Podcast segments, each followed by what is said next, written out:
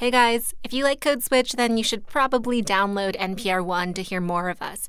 NPR One finds you the best from public radio and beyond. There are surprising interviews, your favorite podcast, and now there's an easy way to listen to your favorite station live. NPR One is ready to make commuting, cleaning the house, or alone time even better. Find NPR One on your App Store. What's good, y'all? So, Code Switch is going on a field trip today, but first, we wanted to just let you know that one of our guests does use some strong language when he talks about race, and it's language that might make some folks uncomfortable. All right, cool.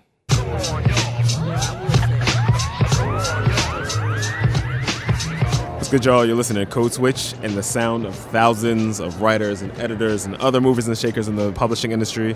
I'm Gene Demby here at the Association of Writers and Writing Programs Conference in Washington, D.C with my guest host this week. That's Kat Chow. Hey, Gene. Where are we, Kat? Can you just describe where we are and what we're saying? We are in this exhibition hall, which is packed with tables of people from these independent presses, writer programs, publishing mm-hmm. houses. And we're here because we wanted to talk to people about the pressures in the publishing world that are put specifically on writers and editors of color. Right, especially right now. We actually ambushed one of them. Oh, hi. Hey, man. I'm Gene Demby from NPR. Sure. Erroll McDonald. He's a very big deal. Such a big deal. Yeah, he's edited James Baldwin, Salman Rushdie, and a few Nobel laureates like Toni Morrison to get the sense of the kind of person we're dealing with right now. Uh, he's an executive at Penguin Random House, and because you can't see him, I have to say he's a really dope dresser. He had a nice little pocket square. too. Yeah. Um, I asked him about diversity in publishing, but he was skeptical about that word itself. For what is diversity being achieved, and for whom? Okay who is doing the inclusion mm-hmm. and what am I being included in? okay? Mm-hmm. And whoever said I was marginal? and why should I accept that definition of myself? Right. Okay? Mm-hmm. So when you accept words like marginalized or you know inclusion or diversity you need to stand back and ask yourself who are those things in service of and for what?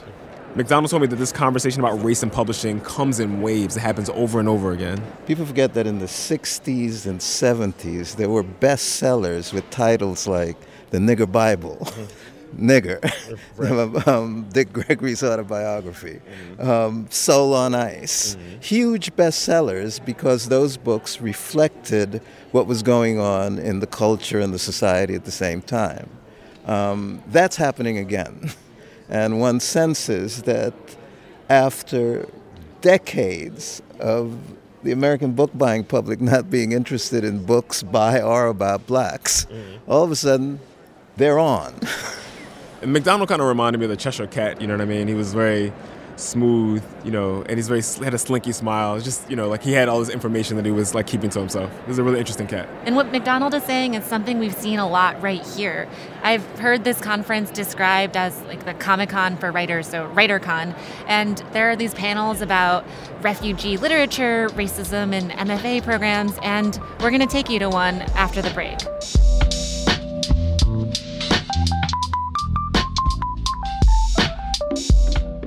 Support for this NPR podcast and the following message come from Blue Apron. Blue Apron partners with sustainable farms, fisheries, and ranchers to bring you all the ingredients you need to create incredible home cooked meals. Ingredients come paired with an easy to follow recipe card delivered to your door weekly in a refrigerated box.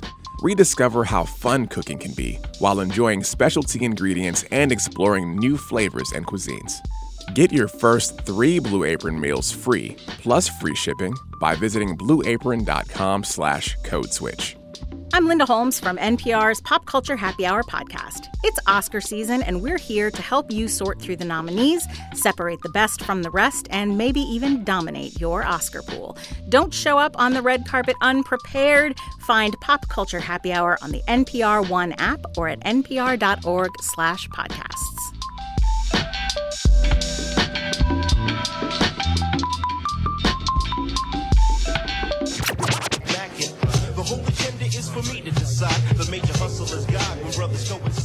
All right, y'all, we're back. And we're back at the big Association of Writers and Writing Programs conference in DC. And we're at this panel called, uh, it's a mouthful, so I apologize, The Written Orality of Hip Hop Lyricism.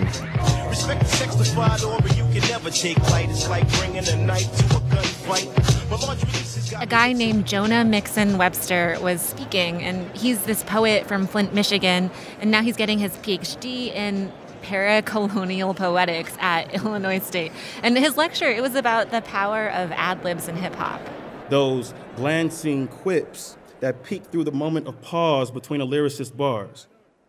The little phrases echoing from the background, the ones you find yourself waiting to chant along with, or maybe you can't get it out of your head already, and before long, you are a clone of Lil Jon. What? and quickly, you find a new territory for your voice to occupy. Yeah! and you notice that you and many others have become captivated by the gravitational energy of an ad lib's resonance. Okay! and you ain't make it out the 90s without DMX making you want to go, what? Uh, come on! and then we ran into someone Gene knows. Gene, hello. and that's Angela Flournoy, and she's this novelist I've really wanted to talk to. Her first book, it was The Turner House, and it was a finalist for the National Book Awards. And it follows this family in Detroit, and it was amazing. Hi, Angela. So good to see you. So, Angela, we're hearing some talk here at this conference about the responsibility of writers and poets and how they might be able to shift people's outlooks in this political climate. And so, has the book ever changed your politics? Oh, yeah. Starting with like sixth grade, I read Upton Sinclair's The Jungle. And I was just like, I am never eating a marshmallow again. And um, I slowly but surely just like stopped eating most meat. I don't know, it happens like in small ways just all the time. And it's not necessarily like it changes my political stance, but one thing fiction can do, like reading um, Junot Díaz's novel, um, Brief Wondrous Life of Oscar Wao, before moving to New York and sort of understanding from his characters only like the very specific relationship between like blackness and like Dominicanness and like how it's fraught, etc. I think helped me just be able to navigate neighborhoods and interactions Angela, how much pressure do you feel about creating work that responds to political turmoil? For writers like myself, I feel like any writer that's writing about a air quote marginalized community, um, we were already doing it. It might be that other people suddenly see more resonance or sort of urgency in reading what we were writing. One thing that was really sobering for me is I just happened to take a trip to South Carolina, and there's a, a lot of black students who came up to me um, at the school I was reading at, and they were telling me that, you know, for, in a lot of ways, they were already living in Trump's America. They've always lived in Trump's America, and so have you know their ancestors, their parents, their grandparents, and they've still found a way to like create art and like find worth in themselves and like resist. And so, if anything, just being able to write about joyful black and brown and queer people is resistance. No no wall, sanctuary for all. No man, no wall. And right here in this big exhibition hall that we're standing in, there was protests yeah, like a hundred or so people just linking up arms and chanting while we were talking to this other novelist, Alexander Chee. And he's a Korean American writer who says he's been to this conference more times than he can even count. Right. And Gene, I asked him what he thought about this speech by the writer Roxane Gay that I've been thinking about. And in it, Gay says she's tired of always having to be that diversity advocate at conferences like this one. If I could have high fived her through the internet, I would have. You know, like, I think we're all frustrated with the way in which diversity panels end up becoming like the only way that you're presented. You know, I remember last spring an organization asked me to read for them for my new novel and when we discussed how like what the Q&A would be about, they wanted to talk about diversity and I said absolutely not. I will not I will not. It's not I said, I've been working on this novel for 14 years, and we're going to talk about the damn novel. like, having the conversation over and over again ends up feeling like we're stuck in a Freudian repetition cycle where everyone forgets everything that you say, even as you say it, and then you just end up the next year in the same damn diversity panel. Alexander said he's had some experiences that have made him skeptical of how sincere people are when it comes to these issues. People who want me involved because they see that people are excited about my work and have me on the masthead but forget to invite me to the party. like that literally just happened. Are you gonna go? Or? No. and I and I you know I ran into this person. Yeah and I just I said what is wrong with you? Like, because that's all you can say to that. A writer at a loss for words. So among the many many genres uh, of uh, writing which you traffic one of them is erotica. Our team we were sort of talking about the idea of erotica um, as a utopian space as a space of possibility um, but also a political space and we were hoping you could sort of speak to that.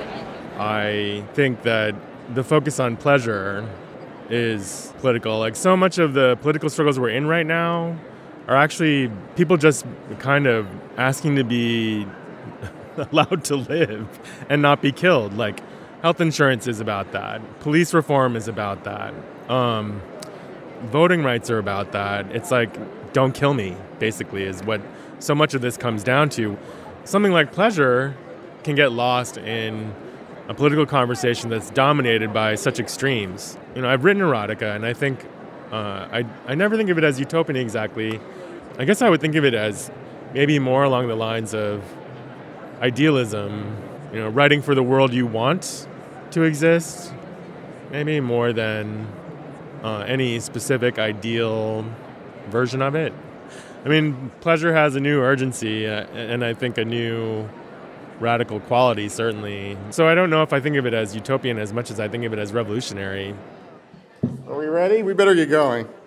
Which comes first, activism or artist? That was the name of a panel where we heard from a guy named Martin Espada. Am I a Puerto Rican poet or a poet? Am I first an activist or an artist? Yeah, as you could guess, it's kind of all of the above all at the same time. And Espada talked about what that feeling is like right now. We live in an age of hyper euphemism, from alt right to alternative facts. The makers of these phrases bleed language of its meaning, they drain the blood from words.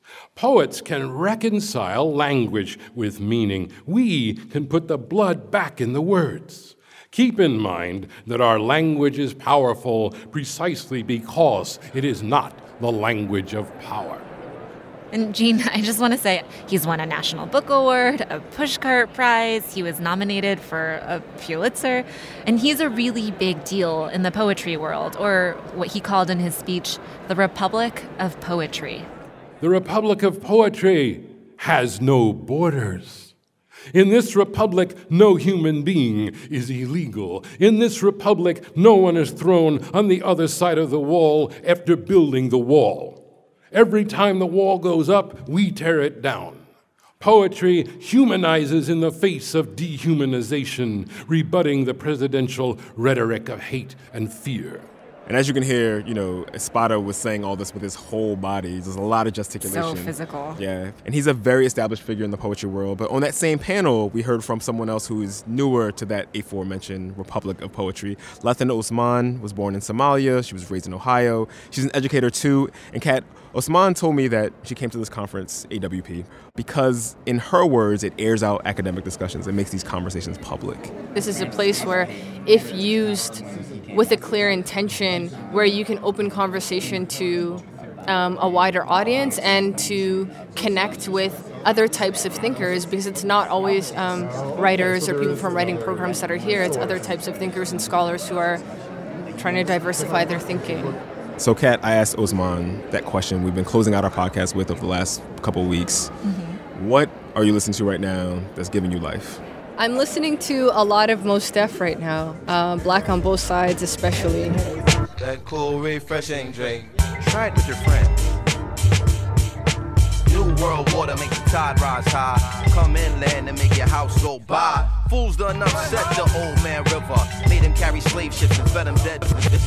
I mean, that new world water could be so relevant to this moment with the Dakota pipeline. Um, yeah, or Flint for sure, yeah. Um, it's just, you know, and also the Somali coastline. right? There'll be some person that comes in the machine and just sucks up all the sand and leaves. It's like, who was that? What country did they come from? Why did they come to this beach?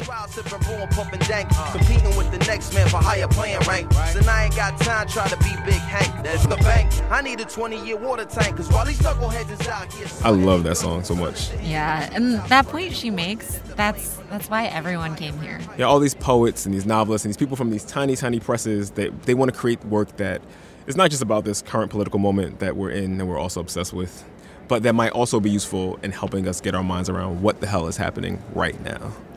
And some of the people we talked to said that they found this comfort of being in a physical space with other people who also live in their minds, mm-hmm. that there was something really powerful about being with other writers and editors of color so that they could say to each other, I see you.